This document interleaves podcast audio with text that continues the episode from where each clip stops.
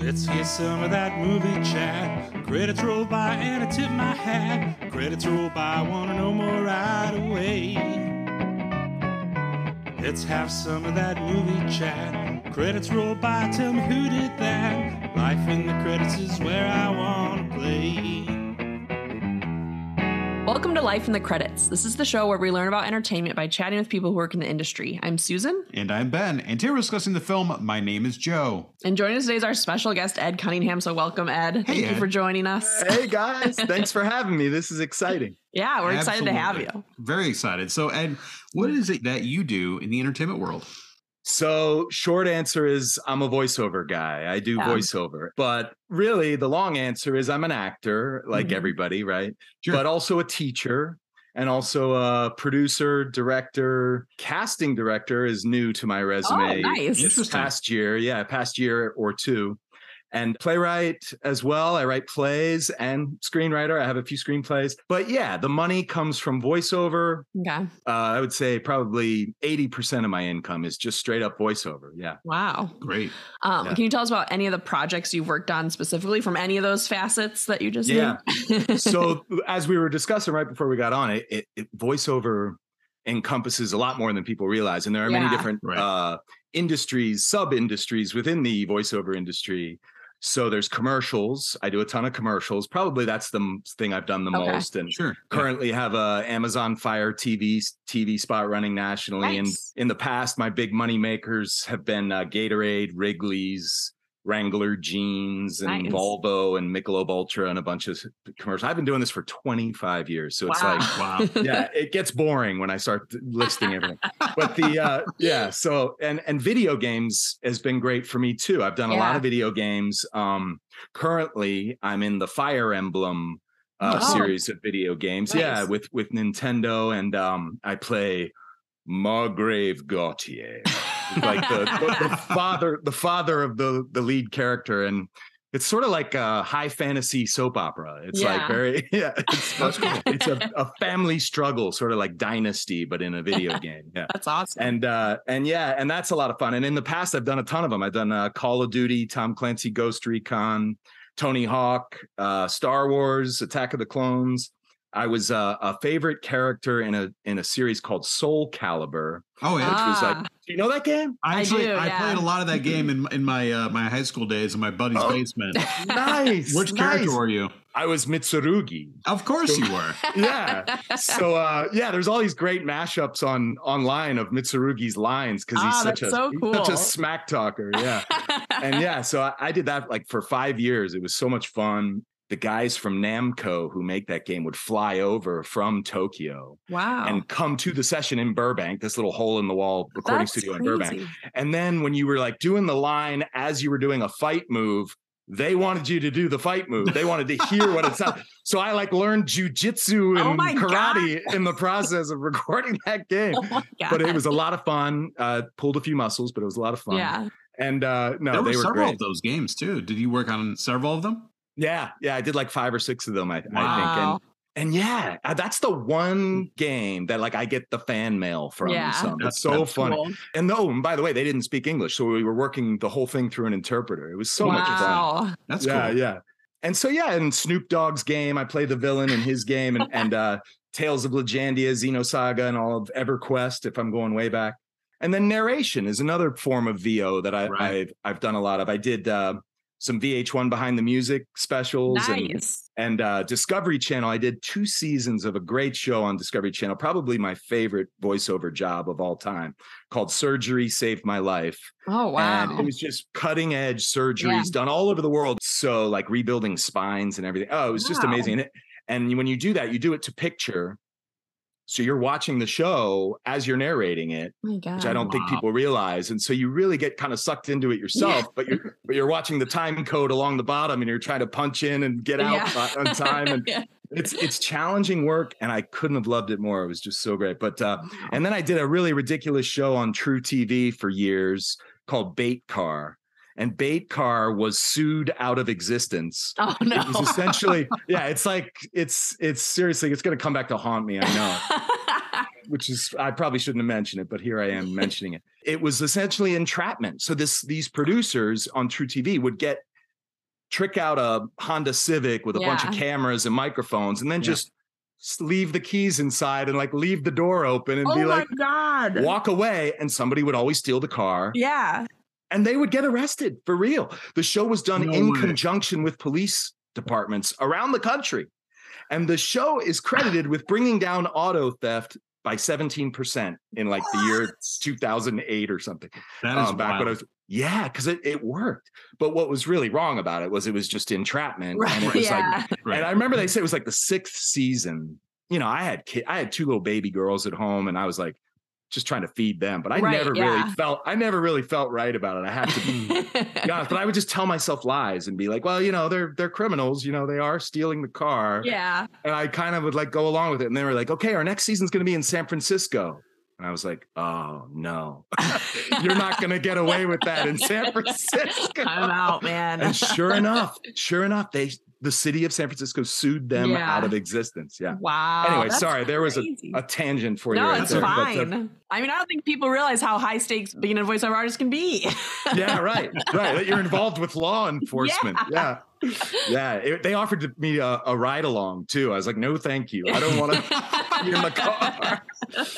Yeah, and I do a lot of corporate narration. Has really been my bread and butter for years. I do Oh, a ton of. uh yeah, like just brand videos, product videos, Oh, wow. um, explainer videos. Uh, Sub Zero Wolf, the refrigerator company, they hire been hiring me for years. And so if you go to their website and and watch their product videos, it's me narrating them. And and um, the Milwaukee Bucks is one of my favorite Oh, uh, no way. cool. That's cool. clients as well for their Yeah. in-house and marketing videos and stuff. And yeah, so that's all pretty much wraps. Oh, and I, the last thing for voiceover that I would mention that's a part of what I do Mhm. is looping. Can you define looping for us? Yeah, I mean, it's adding dialogue to an already shot and edited TV show or film, you know, and you're adding in it's extra dialogue. Right. So I I've done a lot of ADR with a, a loop group called The Final Word here in Los Angeles, led by Joe Cappelletti, who is just a genius. He started this uh, loop group when he came out here as a young actor in his 20s and Yeah. just picked up the phone and called a few people who he knew were producers on shows and he said, "Oh, I have a loop group." And he totally didn't, but he would like then come to the voiceover agency where we all used to collect for um, our our auditions and sitting in the waiting rooms and he'd be like, "Do you want to do a looping job with me today?" He's like, he would just grab people in his his voiceover work, and we would be his loop group. Sure. And yeah. um, and now he's like one of the most professional, most polished, most sought after loop groups in the city. But we did um, the Good Wife was our big okay. thing for years. We did the Good Wife and uh, HBO Ballers and CSI New York. We did and and I've done a ton of movies with with the Final Word as well. So I did Lone Survivor when Mark Mark Wahlberg, the Yeah. SEAL Yeah. Team Six movie, yeah, when he's falling down the mountain in Lone Survivor, that's me going. Ooh, ooh, Ah, that's me doing all the sounds. Yeah. So you add all those. That's what ADR for people don't know is Right. additional dialogue recording. It's all Yeah. the sounds, the human vocalizations and words and sounds and announcements that are done in a picture, but you don't put them into post till Yeah. audio post. And the, the sound supervisor is the head of it all, and he decides, you know, what needs to to be put into the audio sound design uh, from the loopers from this, the, and it's a group of like seven to eight actors who Wow. who just show up in very quiet clothing in a in a sound studio where there's mics dropping from the ceiling and you're watching the picture the movie on a movie size screen right in front of you My but God. it's like you're interacting with the movie it's sort of like virtual reality in a Yeah. way because it's a blast man i just love it because it's all improvisation Yeah. usually although there's a lot of scripted stuff too like train station announcements and and phone calls with people who don't appear on screen so i had a really cool scene in uh, the history channel show six starring olivia munn where she and i go back and forth on the phone for like three or four scenes and it was i felt like i was on the show I- That's of course so i never cool. I I, mean, never met anybody from the show, but, but there I am and like featured in the episode. And it- it's just a lot of fun for a voiceover actor. If you can get with a loop group, I always say jump on the opportunity. Yeah. The majority of, of it is Walla. They call it Walla. And it's all the background conversations that you see in a, a scene in a bar or restaurant. You see all the people in the background talking. Well, you would think they would just use like some stock sound Right. effect of like chatter in the background of a bar. They don't. They identify each and every person that's visible on the screen and they give them, assign them an actor and a voice and a, something to talk about. And you have this little improvised conversation. And they create the entire audio landscape of the TV show or film from scratch. They do it right there with this group of actors. And it really is. You, a lot of times you're in the looping session, you're like, this is ridiculous. Nobody can hear that guy talking, you know, three rows back in the restaurant. But they make sure, and you you gotta essentially lip sync. You have to like if they're if they make a Yeah. gesture, you have to gesture at that time. If they if their lips are visible, you have to look like you're saying what they might be saying. And you can't ever say like brand names or, Yeah. or places you have to keep it's kind of like you know you have to keep it real generic but at the same and boring because you don't want to agree, take any interest away from Right. the principals so you got to be real vanilla but it, it becomes this like art form within voiceover that's like really fun Yeah. and uh the actors just have a ball it's sort of just a real thrill for the actors to like yeah. do that. And I, I always enjoy getting to do that. And when you do it with a film, you often work with the director of the film. Oh, that's cool. and so I was working on White House Down, Hmm. which was a Jamie Foxx movie Yeah. from 2013, a long time ago.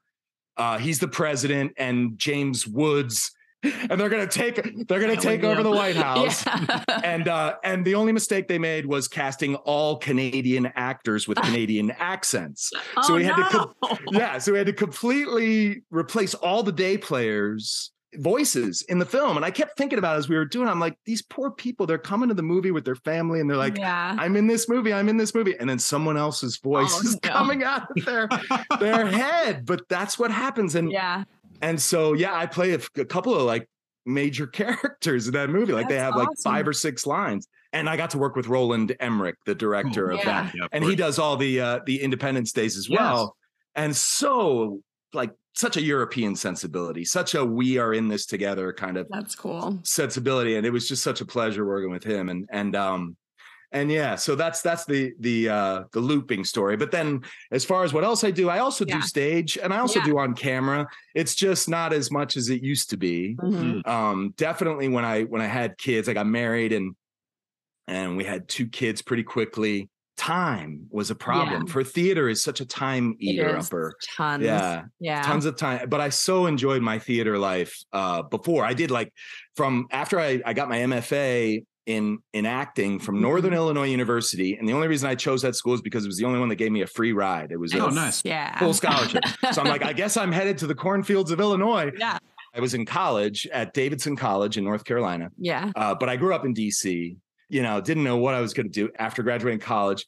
But a director in a college production of Antigone says to me as I'm walking off the stage one night, "You know, Ed, you should be a professional actor."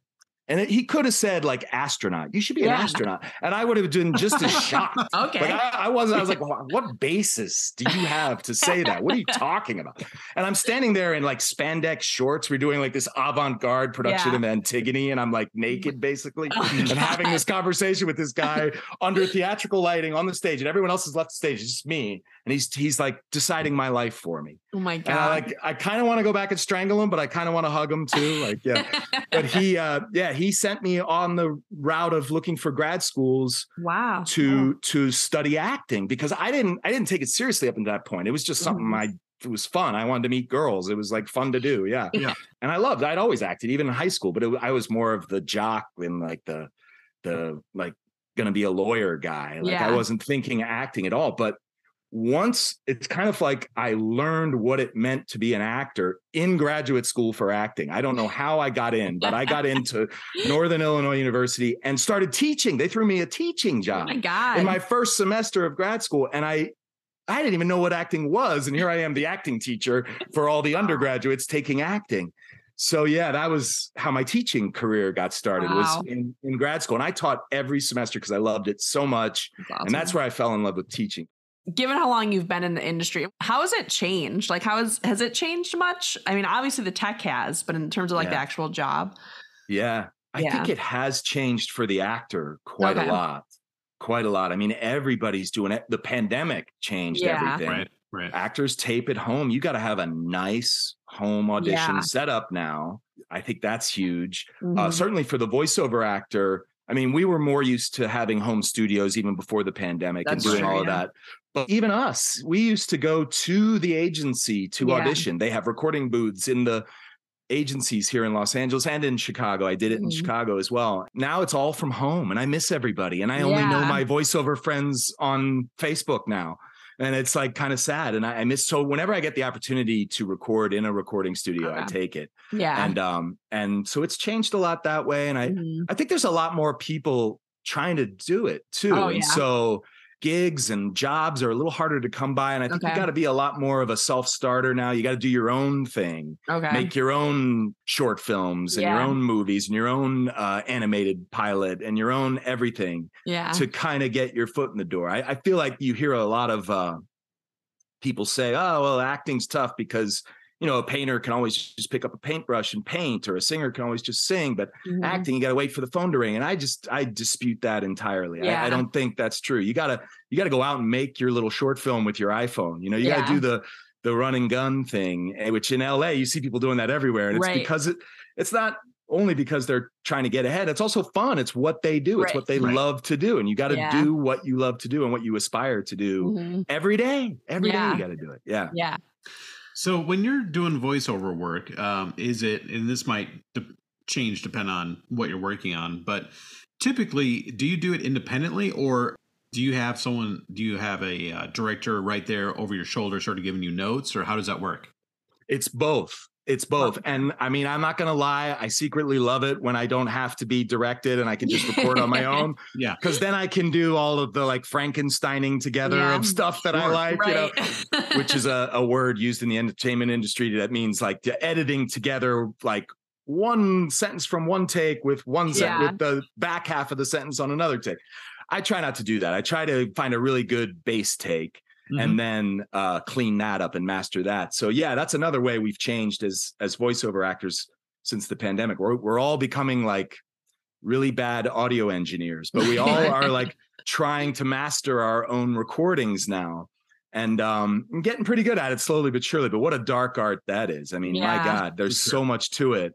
And I have so much respect for everyone else now, um, having to t- wear that hat yeah. uh the the audio engineers especially but um yeah so you do both and i do love it when you get to be directed as well over the Mhm. phone uh over the through the headphones we have a, a technology called source connect okay. where we speak into our microphone in our booth and it goes real time into the hard drive of the producer who's in alaska right Okay. Right. it's a it's like a, a high speed connection that makes it like you're in their studio right so and they direct you and you hear them through your headphones in your booth and um and that's great too you know I, there's something really cool about that as well and i didn't have source connect before the pandemic Okay. happened Yeah. and then i quickly ran out and got source connect because i was like this is how it's going to be done from now on and sure enough i have not left my house since i've been here i'm i'm still on lockdown Yeah. yeah. Yeah. Did you start doing voiceover work while you were in Chicago? Because I know there's a big market for it there. Did you start in LA? There, no, I started in Chicago. Okay. Yeah, I actually even started before I got to Chicago. I was Oh, doing cool. regional theater in Wisconsin, and a local Italian restaurant owner asked me to do his radio commercial. Oh, that's so, that, cool. that's my first. He saw the play and was like, Yeah. "That guy, he could do it." That's awesome. And that was, and I got to you do like an Italian accent and the pizza, this and that, and it was it was like a really bad Italian accent. Yeah. That was my first voiceover job. Yeah. Oh, but that's then I really moved to Chicago, and my agent, who's still my agent in Chicago to this day, Debbie Kotzen, who is just uh, the best agent in the world. I love her so. She uh, she was an assistant at the time at CED, which is now CESD, but uh, CED at the time had an office in Chicago, and her as an assistant, she would go out and see plays. She saw me in uh, Henrik Ibsen's An Enemy of the People at a theater in Rogers Park, and came up to me afterwards and said, "Why don't you come see us? You would be good at voiceover." And I just thought that was hilarious. I was like, "Oh yeah, I you know I've never really done anything." And she goes, "Come on down tomorrow morning. We actually have an audition. I think you'd be right for." And I go in, and I went out that night, and I oh. partied with the actors, and so I was a little hungover. Yeah. I remember when I went into the the audition in the morning, and they were like, all you have to say is Gatorade, is it in you? And and they've put the paper on the stand in front of me, and I'm like, got the the hoarse voice. I'm like, Gatorade, is it in you? And, then, and it booked. Nice. I booked the very first thing I ever read, and that spot made like 50 grand. Like I was just like, wow. nobody's voiceover career starts this way. This is not this is not how it happens. I then proceeded to not book anything for the next two years, but oh. I just got so lucky right yeah. out of the gate that it kind of wowed me into, yeah, voiceover. Yeah, yeah I'm gonna do voiceover. Right. Like it just kind of it all clicked right there yeah that was where i discovered voiceover and and so fast forward to today and and to like my teaching voiceover and my teaching actors yeah. voiceover you know it always became sort of my mission because I was catering. I was in Chicago doing theater and catering, and catering sucks. It's yeah. the worst. Yeah. And it's like, I just hated it. And I was like, when I started making this money off this Gatorade commercial, I was like, this is what actors should do. Yeah. They should do voiceover so they don't have to cater. That's where the mission started. And my okay. mission to this day is actors need to do voiceover. They need to do yeah. voiceover because you can really lose yourself in your day job that you're run, trying to do right. in order to support yourself while you're pursuing acting. But voiceover is acting. Yeah. And and voiceover gives actors the opportunity to use their skills that they've been trained in. It employs all of the skills i learned as an mfa candidate as an mfa student at northern illinois. And the other really cool thing about voiceover is it's sort of the nexus of the entertainment industry. Yeah. Hmm. sitting in that voiceover lobby. We don't really sit in too many lobbies anymore, but we're all the all writers, directors, producers who also did voiceover. And so you right. would just like get to mix it up with all these entertainment industry people. And there's also a real friendly vibe to yeah. voiceover that doesn't necessarily exist with on-camera actors. There's there could be some subterfuge going yeah. on in some on-camera uh, waiting rooms but uh, not in voiceover. Everybody just roots for each other, That's and everybody's awesome. really kind to each other. And at least I always found it to be so, and loved going there every day and sitting yeah. in that lobby in my t-shirt and shorts and flip flops and being like, "Yeah, I'm at work." Yeah. yeah. yeah. So, would they help you get jobs, or would you audition? What's that process like? Yeah, so the agents are huge. They bring you the opportunities. You know, it's still like this today. You audition, and you learn how to really make your audition competitive. There's a lot of like little nuances that you need to make sure you employ with every audition. And then yeah, they book you on that job and they negotiate the the the the job for you, the the payment and everything and the the usage and everything and right. they're great. And you can now I have 5 agents around the country. I have one in every time zone and um and so they feed me auditions. I audition every day for multiple oh, voiceover yeah. opportunities. I don't book every day. I book maybe you know once a week or mm. once a month sometimes if it's if it's slow. Um, so yeah, it's a lot of auditioning is your job, and then when you actually book the job, that's the gravy. That's just yeah. fun. So yeah, auditioning is your job, and and you can also find auditions by getting to know the voiceover casting directors yeah. in your town. And this is true across the country. There's voiceover casting directors and voiceover agents in every city in America. And they have their local people for their local work and their local mm-hmm. job. There is sort of a regional aspect to it. But the really higher paying jobs and the really good jobs are are generally national they cast a national okay. casting net and um and they're all i get a lot of the same auditions from different agencies. So you got to make sure you have one mother agency. You don't want to okay. ever submit through two agencies. Yeah. you only submit on a particular job through one agency. Okay. and so you my la agent is my mother agency and that's the way most actors go about it. But they also use these voiceover casting websites. Right. Okay. are very popular now. So i've used them. We've all used them. I'm not a big proponent of them. I don't I don't speak as highly of them as I used to because they've all upped their prices. And yeah. I just, I'm an actor's advocate. I've always been an act, actor's advocate. I'm like, ah, you can't charge an actor $5,000 a year just to audition. That's right. not right. That's, That's just wrong. And so some of them will do that. And, okay. and even the ones that are like cheaper have raised their prices and they kind of rub off in a bad way on your online brand. You're sort okay. of on, as a voiceover actor. Yeah. You don't want to be known as an actor for that yeah. casting website. So you got to be real careful about using the voiceover casting website. Okay. uh, the last thing I'll say on like where you find jobs is casting directors. So there are voiceover casting directors, which are different from all everything I've spoken of Okay. so far from voiceover agents. They are straight up casting directors. The company hires them to get actors from many different agencies Okay. and from many different walks of life to audition on a specific project. They they're a little more discerning than any other form of voiceover casting, and they've managed to maintain their foothold in voiceover casting in Los Angeles. Yeah, there's there's Voicecaster in Burbank, and and uh, Elaine Craig is big in Hollywood, and Okay. Terry Berland and and voiceover LA in Sherman Oaks, and they will call you directly too. You don't necessarily Wow. have to have an agent. If you're a, a voiceover actor, it can be a very difficult thing to find an agent Okay. who will sign you. That can take a year or two after you've made your demo, and even if you've done some jobs. So this this is getting into like my other sort of my side Yeah. business, which is coaching actors in voiceover and making voiceover demos for actors. You know, I got taken on my first voiceover demo. They just charge way too much money for a voiceover Yeah. demo. Yeah. Like some of them charge 1500, 2000, some 3000 for a voiceover demo.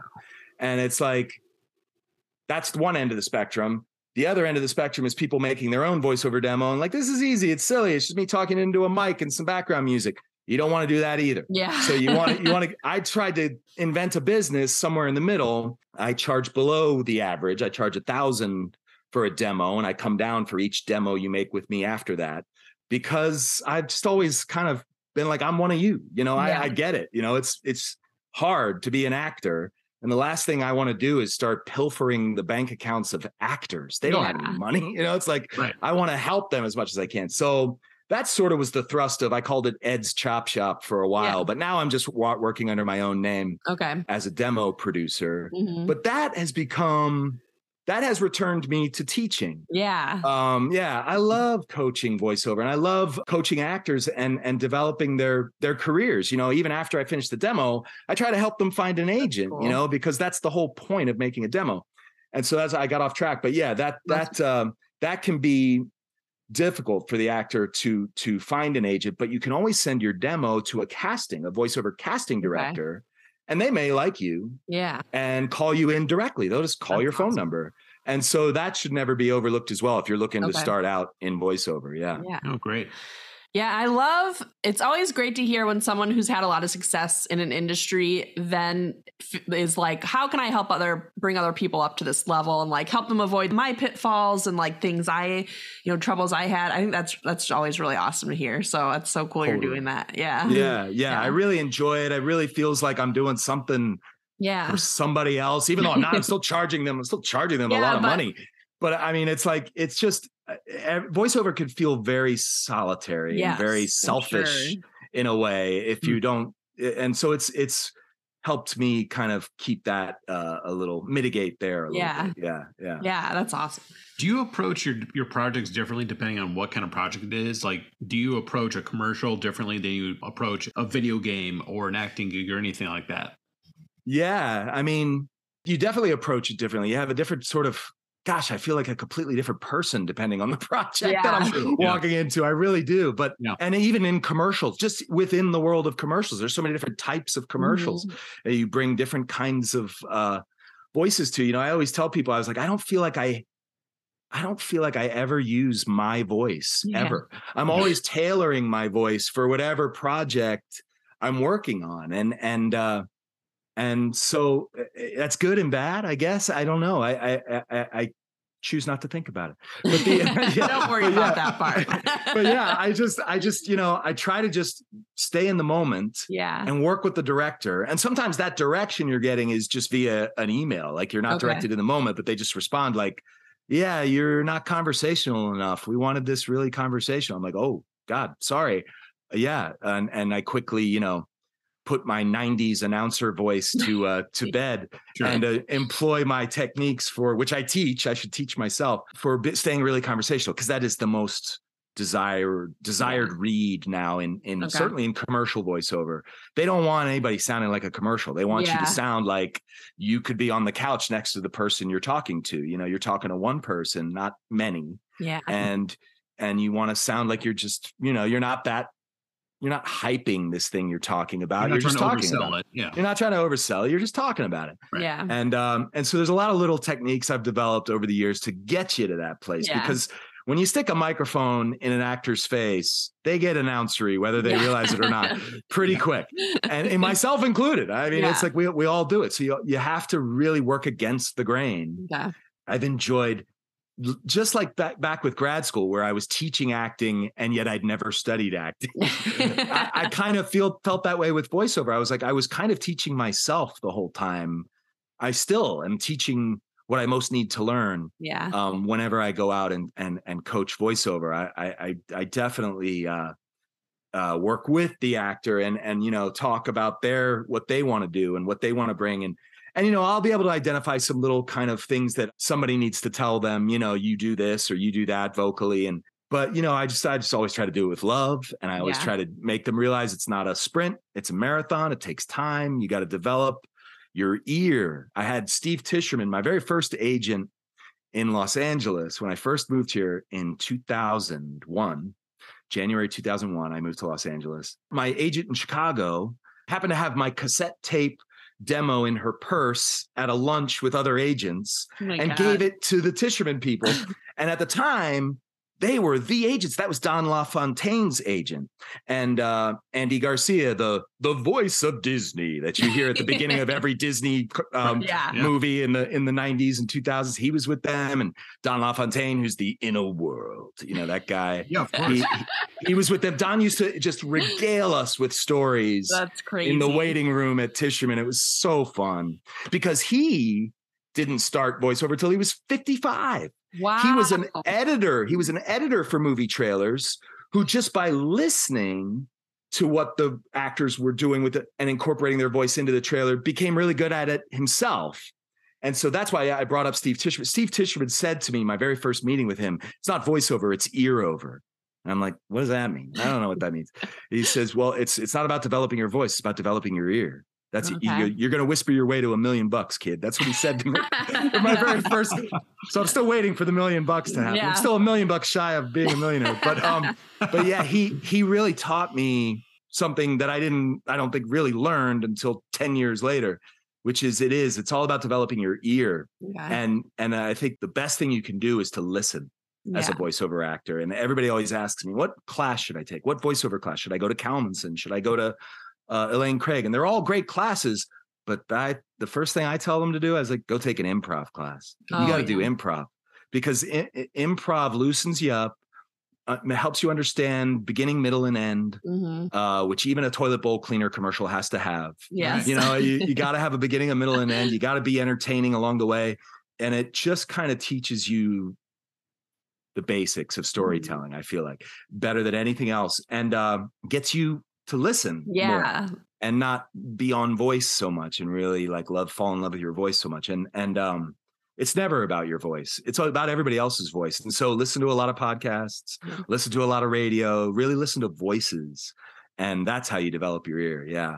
Excellent. Yeah, Well, that's really interesting.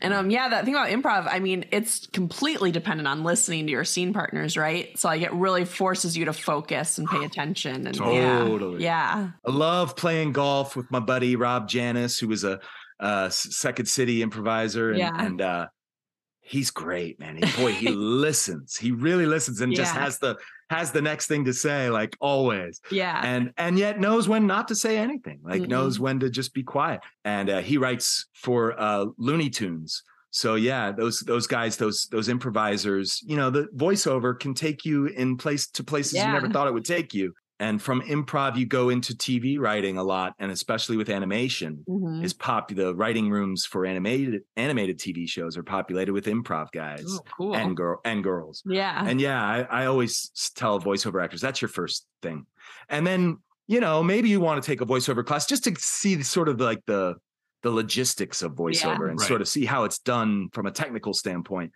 But I don't think you're going to learn a lot in terms of your technique, your acting, Mhm. your voice acting Yeah. technique from a voiceover class. yeah. So yeah, that that tends to be my advice for that. Okay. Yeah. Well, Ed, we can't wait to hear what we're doing wrong on this show. yeah, feel free to send us notes. You have our email Okay, address. no, you got me talking too much. I have no, No, idea what's great. what's wrong You're with this show. You're the guest. We want you to talk.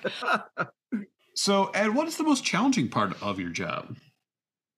Yeah, there's so many challenging parts. Yeah. I, I would have to be honest and say establishing a consistent income Oh yeah, is the toughest thing Yeah. for a voiceover actor. You got to do other stuff.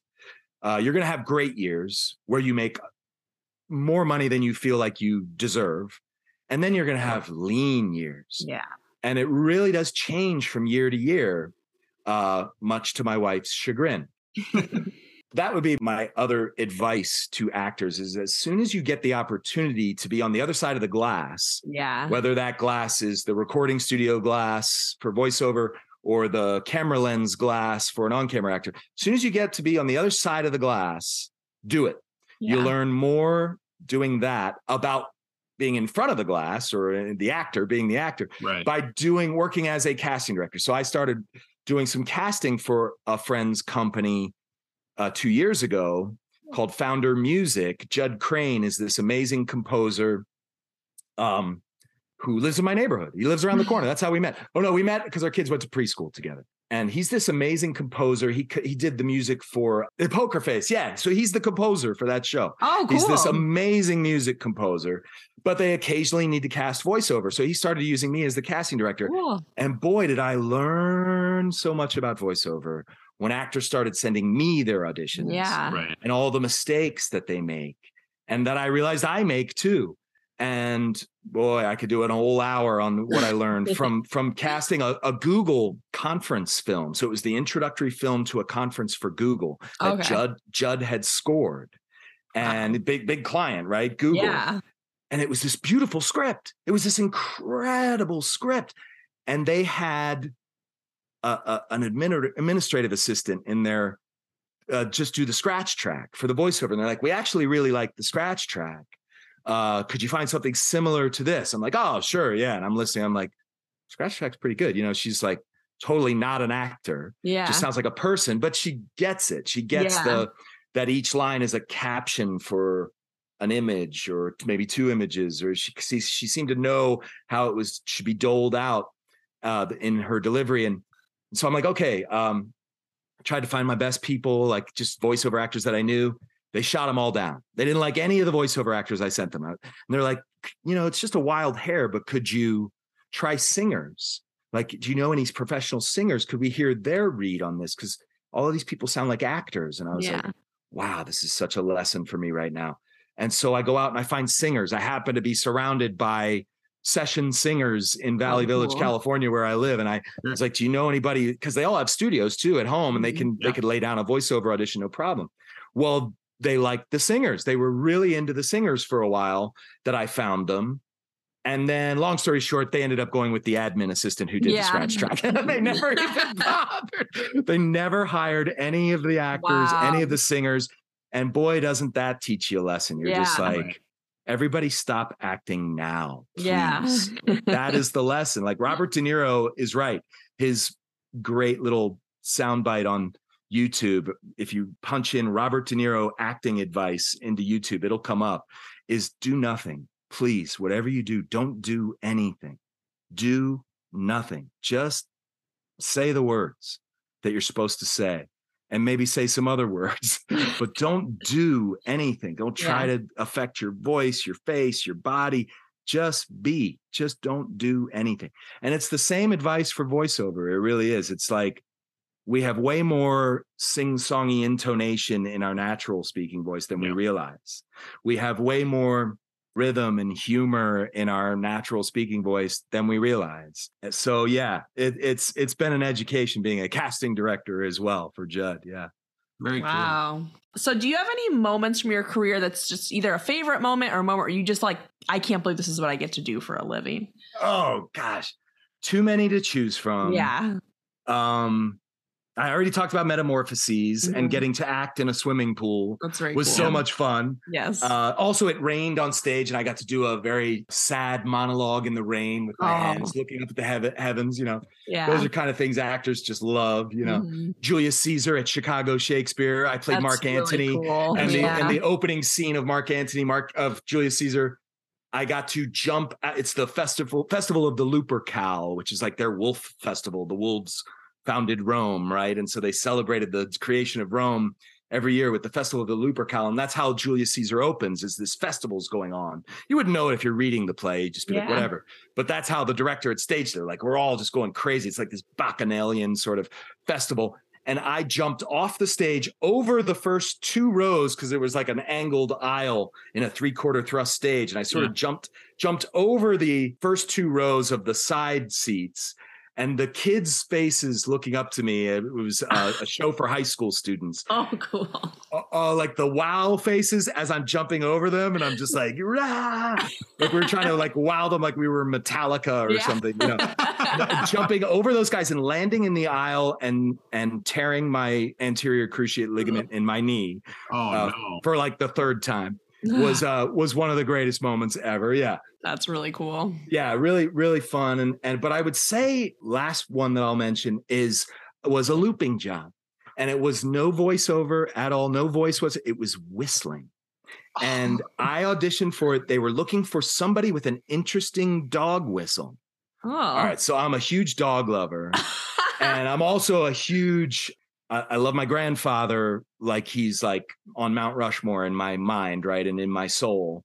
He was this steel worker for 40 years in Pittsburgh, Pennsylvania. Wow. But he loved dogs and he had these great dog whistles and he taught me these dog whistles. Oh, cool. And I got to use them at Universal Studios. You That's know, I went on the lot at Universal and work with um, Albert Hughes was the director.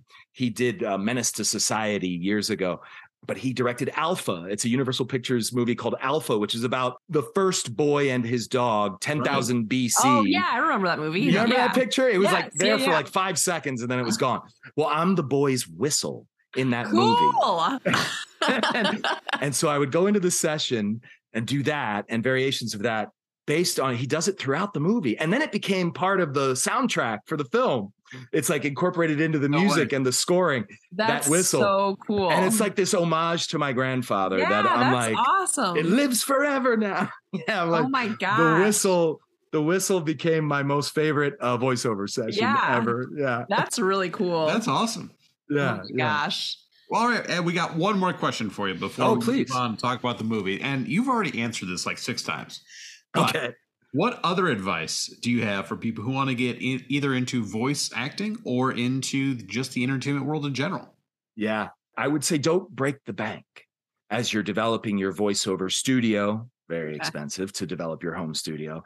As you're developing your voiceover demo, very expensive yeah. a lot of times and as you're marketing yourself and as you're you're taking classes and you're trying to get to know casting directors by taking classes and it all gets to be too expensive i mean yeah. it really is like you need 20 grand to start a voiceover career and it shouldn't be that it doesn't have to be that mm-hmm. and so that's my my advice is don't break the bank be smart take your time it's not it's a marathon not a sprint mm-hmm. you know take your time and um once you got the demo going and once you've got a, an audition regimen established for yourself somehow some way and you're in the middle of that desert where you haven't booked anything for 6 months and you're just auditioning all the time and you're like what am i doing?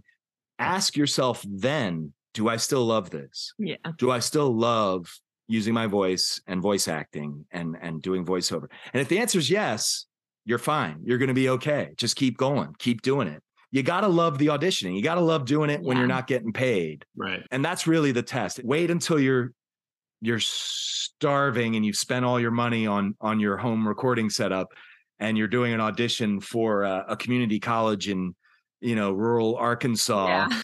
and uh, it's like the worst written script you've ever read in your life and and ask yourself do I still love this yeah in, in that moment and and if you say yes because it's just fun, then you're okay. You're going to be fine. Keep doing it and keep pouring money into it. Yeah. So let's get to our featured film. Today we're discussing the 1998 romantic drama My Name is Joe. It was written by Paul Laverty and was directed by Ken Loach. It stars Peter Mullan, Louise Goodall, Gary Lewis, and David McKay. So, Susan, can you give us a quick breakdown? What is this movie about? Yeah, so this movie I guess it really centers on the romance between Joe and Sarah. Joe is or he is a recovering alcoholic and he meets Sarah. He also is coaching like this local football or soccer team of just guys in the community that some of them he met through AA, some he just knows and he just really likes them all. So he's their coach. So we see him in that role. But then we also see him meet a woman named Sarah, who's like a healthcare worker in like their social services system Right. um, in Glasgow. So they meet through one of the players on his team. They start up a relationship. Um, but then we see Joe kind of struggle to stay away from his past life, which was um, he was involved in crime. Um, obviously, he had uh, problems with drinking.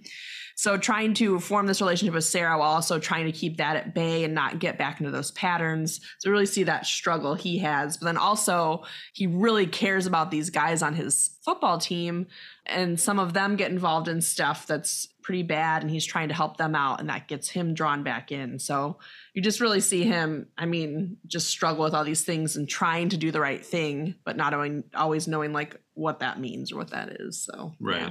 And you guys watched it last night, huh?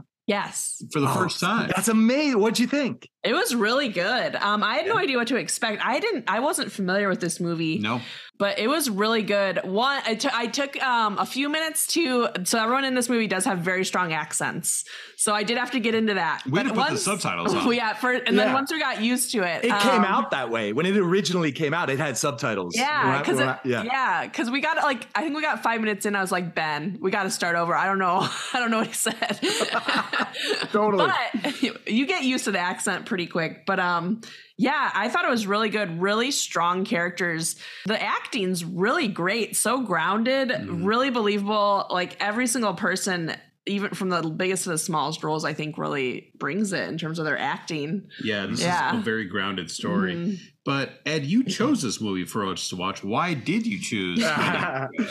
so, because shameless plug for my Yes. first cousin, Peter Mullan. Yeah. So, Peter is my first cousin. That's awesome. Our families are very close.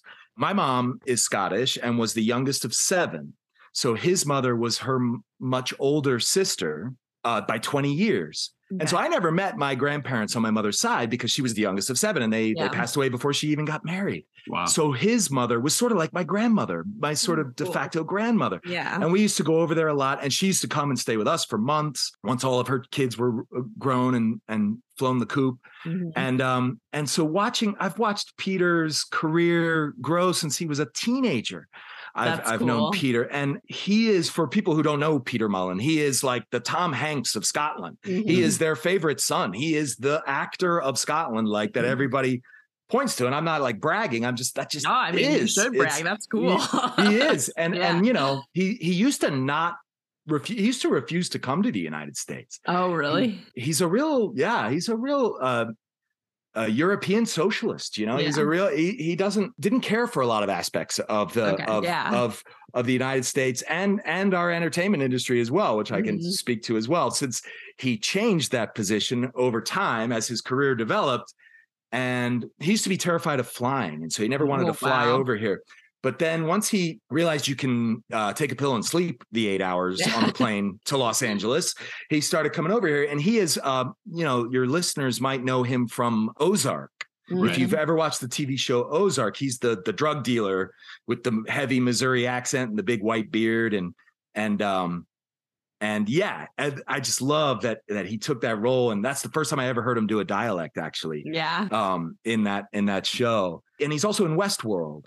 Yeah. Whenever he comes over to to shoot, we hook up and we hang out and he tells the most incredible entertainment industry stories. Like, whoa. Like just hilarious and profound. And he's such a great storyteller, as all the Scots are. And yeah, so that's why I chose it because I just love my cousin. That's but cool. also, even if I even if he wasn't my cousin, Yeah. this would be the kind of movie that would be my favorite movie. Like Mhm. I just love Mike Lee and yeah. Lars von Trier and all those Dogma 95 filmmakers from the 90s. That's what I that's what I cut my teeth on. I mean, that's Mhm. that's that was the kind of actor I wanted to be. So it was really weird that my cousin was Yes. this thing yeah. that I was trying to become. And I really, I mean, I'm sitting here beneath the movie poster for My Name Is Joe is on my wall in my office. I just I, I just worship the guy. Yeah. It's a real eye opener. My name is Joe. To get back to the film, I Mhm. mean, you Yeah. really kind of see the real Scotland. Yeah. Right. with yeah. My Name Is Joe, and they have that scene with the bagpiper where they're making Mhm. fun of everybody's Yes. image image of Scotland, but that ain't Scotland, right? And- Right. and so you really get with my name is Joe, you get a ground boots on the ground view Yeah. of what what life is like in Glasgow. That's Glasgow, that whole movie. And it's a Mhm. it's very different from Edinburgh, even even. You know, it's a real blue collar industrial city.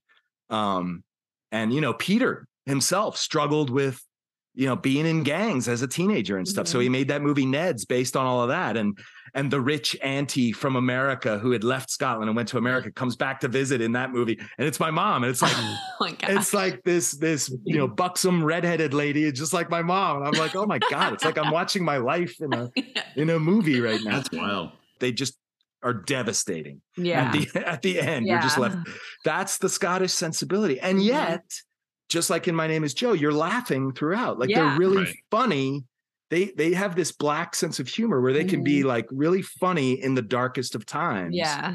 i like that about the scots yeah i think Mhm. that's great i kind of adopted that and that's not an american sensibility Right. at all Yeah. Right. Yeah. Yeah. I mean, th- I would definitely classify, you know, I mean, I know that the internet classifies this as a romance or a romantic drama. It's also part tragedy, very Yeah. much. I mean, without giving Yes. out too much Yeah. away.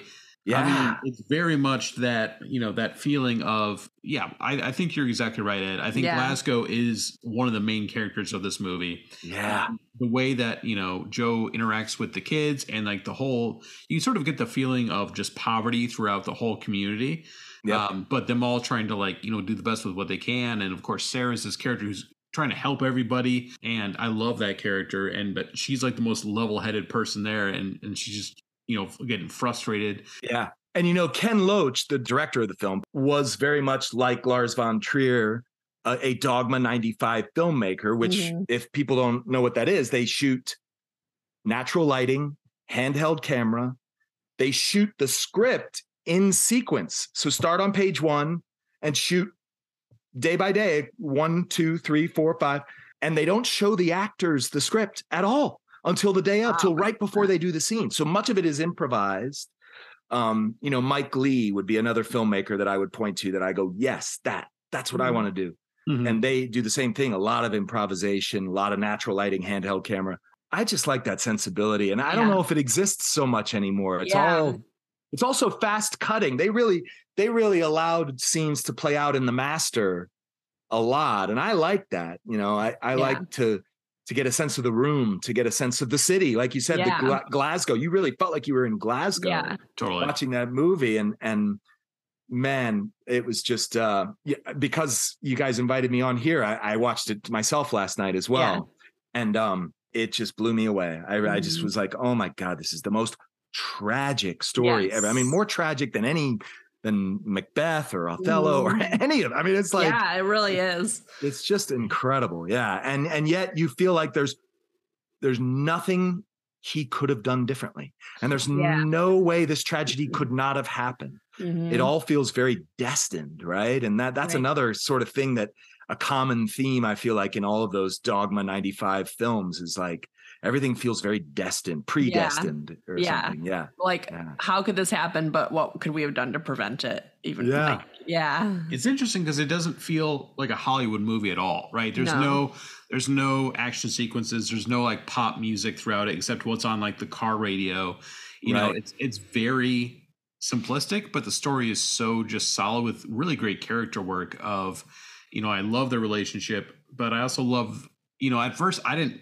Again, I did not go into this movie knowing anything about it. Totally, Yeah. totally to be surprised. And the crime element I found fascinating because it felt so honest. It Mhm. felt so real. yeah Um, I thought that was was great in that I you know I, it feels like a romantic comedy at the top of the movie with you know all this stuff, and then that started seeping in, and it, how that all Right. sort of gets woven in together is just fascinating. yeah and you find yourself getting conflicted watching it because you're like why is she being so such a hard ass? Why doesn't Yeah. she cut him some cut him some slack? But then you're like but wait a minute. Why should she have to be in love with a drug dealer? She right. it's her. really tough because I did the same thing. I was like, no, he was just trying to help his friend. You have to understand. Yeah. But I was like, no, wait, she's gonna. Well, uh, spoiler. So if you don't want to spoil it, fast forward. But she's like, she's gonna have a baby. She cannot be involved with a guy who's doing drugs. Right. runs. Like, so like I Right. had the same thing where I was like, oh, who who am I rooting for? And it's tough. Yeah, It's tough, right? Yeah. But it's real. Oh. It's very realistic. Yeah. My mom flew over for the premiere of that movie and she said they were all just lovely. All of the actors Yeah. were exactly how they appear in the film in real life. That Louise was just a love, just so selfless and so who played Sarah was was amazing. And um and the, the guy who played Shanks was my mom's favorite. She just absolutely loved him. Like, don't you just instantly love that guy? You don't know why. Yeah. Peter. He was a theater actor and and came up in the theater and and uh, really made a name for himself as uh, Macduff in Macbeth uh, at the Tron, which is their local big regional theater, their their big theater. Um, he received a BAFTA for that. So their their uh, Oscars is the Right. BAFTAs, and they they do theater and film together for their Oscars. And so he won a BAFTA doing Macduff in Macbeth, and um, that got his name out there. And and then um, my name is Joe really put him over the top because he won Best Actor at Cannes. He beat out D- Johnny Depp and Robert Duvall uh, for Best Actor at Cannes Film Festival that year. And my name is Joe. And um, he- really, the offers started coming in then. And that's when he started coming over to America, which we were all just thrilled about. So it's a big family affair. And, and that's Yeah. what, that's why I picked this movie. That's so I'm sorry, sorry to have to No, uh, make no. you watch a, a difficult to hear movie. No, Yeah. it's cool. I love when people pick movies they have a personal connection with because then we get to hear that behind the scenes stuff that you don't Yeah. normally get to learn about. So I think it's Yeah. great. Yeah, and it was it's really fun to hear. Well, I mean, Yeah. Ed, you're a little bit biased, but we enjoyed the film too. so- Yeah, it was Okay, good. good, good. it was really well just done. Just a little bit. Yeah. We like to finish up our show today with a game that we're calling Love and Crime. In honor of My Name is Joe, we're going to see how well both of you know movies where romance and crime overlap. Ah. So, Ed and Susan, you'll be playing as a team. Here are the rules. I've given both of you a list of films where some characters fall in love, but also are connected with some kind of law breaking. You will take turns describing the film's characters, plot, and quotes to each other as quickly as you can, whatever you want, but you cannot use the name of the film. You will have one minute to get your partner to guess as many as possible, and if you get five correct, then Ed will win our prize. And Susan, what's our prize? Uh, I have some Life in the Credits merchandise, like a shirt or a mug or a tote bag, something like that. Awesome. yeah. All right. So, Ed, are you ready to play? I'm ready. Susan, are you ready? I'm giving clues first. You are giving Okay. clues first. That's I'm correct. ready. All right. I will start the timer after you give your first clue. Okay, so this is a musical. It involves two rival street gangs, the Sharks and the Jets. West Side Story. Yes. Correct. One point. Okay, this is a gangster movie starring Al Pacino. He's come over from Cuba and he's a drug dealer. Oh, um, Has to do with uh, the title has to do with a, a facial disfiguration yeah, of some Scarface. kind. Yeah, two yeah. points. Oh my God. Um, all right, this is a movie about um an art thief. I'm pretty sure he's played by Pierce Brosnan.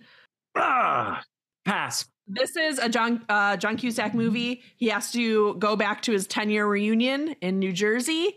He meets Minnie Driver. Oh, what was this movie? Oh, He is an assassin. I did not see this movie, Okay. but I know what movie you're talking about just based on the description, Right. but I didn't see it. Say, um, a famous like husband and wife crime couple. Bonnie and Clyde? Yes. Yeah, all right. All right. So that's two. So we have three, right? Yeah, Yeah, three. Okay. Need two more. Probably uh, the most famous Scorsese movie starring uh, Ray Liotta, Robert De Niro. Oh, Um, Godfather. No, right? um, no. What? no, no. It's more recent than that. Um, it's so bad. they're not You bad men. Good They're not. Yeah. they're not- yes. Sorry. There you go. Ten Um, seconds. Oh my god. Oh my god. Oh my god. It's Leonardo DiCaprio, Jack Nicholson. Um, oh, oh, it's about- Departed. Yes. Yes. Is that four? Nice. That's fine. Oh my god. We got Nice. it. Got it. Just at the last second, too. Oh my god. That was wild. Uh, I you guys, That was hilarious. Yeah. I need to like get my gangster movies straight in my head. I get so panicked. I'm so glad we had the same sort of outing there. I Yeah, we both You were guys are thinking right it at the same level. For Yeah. uh, let's go over some of the movies that you missed. yeah. Okay. Yeah. What was the Cusack one? Uh, Grosse Pointe Blank. Oh, that was it. Thomas Crown Affair. Yeah, that's Oh, was the that art was that one. one's hard. I don't think I would have remembered that title if it wasn't right in front of me. well. Congrats on your win. Uh, Yeah. Hey, I Yeah, can't you- wait for some merch. Yeah, you'll get some merch Yeah. in the mail. Uh, uh, well, before we let you go, Ed, is there anything that you would like to plug? I'm actually teaching for Elon University in North Carolina. oh, cool. Awesome. They have a they have a Hollywood campus. They have Oh. two floors of a of a shared workspace building in Hollywood, and then they have 52 beds in an apartment building down the street. Hmm. So their film and TV students come out here for the summer cool. and get 12 credits going to summer school in Hollywood, which I think is really cool. Yeah. But they've never before taught voiceover. So I'm teaching voiceover for Elon University this summer awesome. which I'm Mhm. excited about. And um, and I'm also doing the same thing at the University of Colorado in Boulder. I've been teaching there via Zoom for years. Uh, my friend from Northern Illinois, my MFA classmate, uh, Tammy Meneghini, is a professor there, and she's an amazing actor herself. And uh, and now a professor at the University of Colorado, and so she brings me in to teach her BFA and MFA actors about voiceover, because it is very much my mission to bring voiceover to college theater departments. It's non-existent pretty much, Wow. except at schools like UCLA and right. and, U- yeah. and USC, like the more savvy kind of theater Mhm. departments at, at those kind of universities. But for the most part, across the country, you're not they're not teaching voiceover. And I'm Yeah. just like, again, it's my voiceover evangelicism. Yes. I'm I'm just like, you can't they should all be leaving college after paying two hundred thousand dollars for this degree in theater. yeah. They should at least be leaving with a voiceover demo. They should at Mhm. least be leaving with a class in voiceover. And you can listen to my voiceover stuff at edcunningham.net. cool. That has been my voiceover website since the net days of the internet, um, the Earthlink days of the Yes. internet. totally. Well, thank you, Ed, for joining us tonight. It's such yeah, a this was pleasure. this was awesome. Yeah. You guys are lovely, man, and I'll be listening. So Oh, thank yeah, you thank for you. thank you for introducing me to a new podcast. Yeah. Life in the Credits is hosted and produced by me, Susan Swarner. And me, Ben Blohm. It's executive produced by Michelle Levin. The music is written and performed by Steve Trowbridge. You can hear more of Steve's music at trowbridgesounds.com. The show logo is created by Melissa Durkin. If you'd like to support Life in the Credits and get access to exclusive perks, you can do so at patreon.com. If you'd like to follow or get a hold of us, you can find us on Facebook and Instagram at Life in the Credits or shoot us an email at lifeinthecredits at gmail.com. Thanks for listening. Loved going there every day and sitting in that lobby in my t-shirt and shorts and flip-flops and being like, yeah, I'm at work.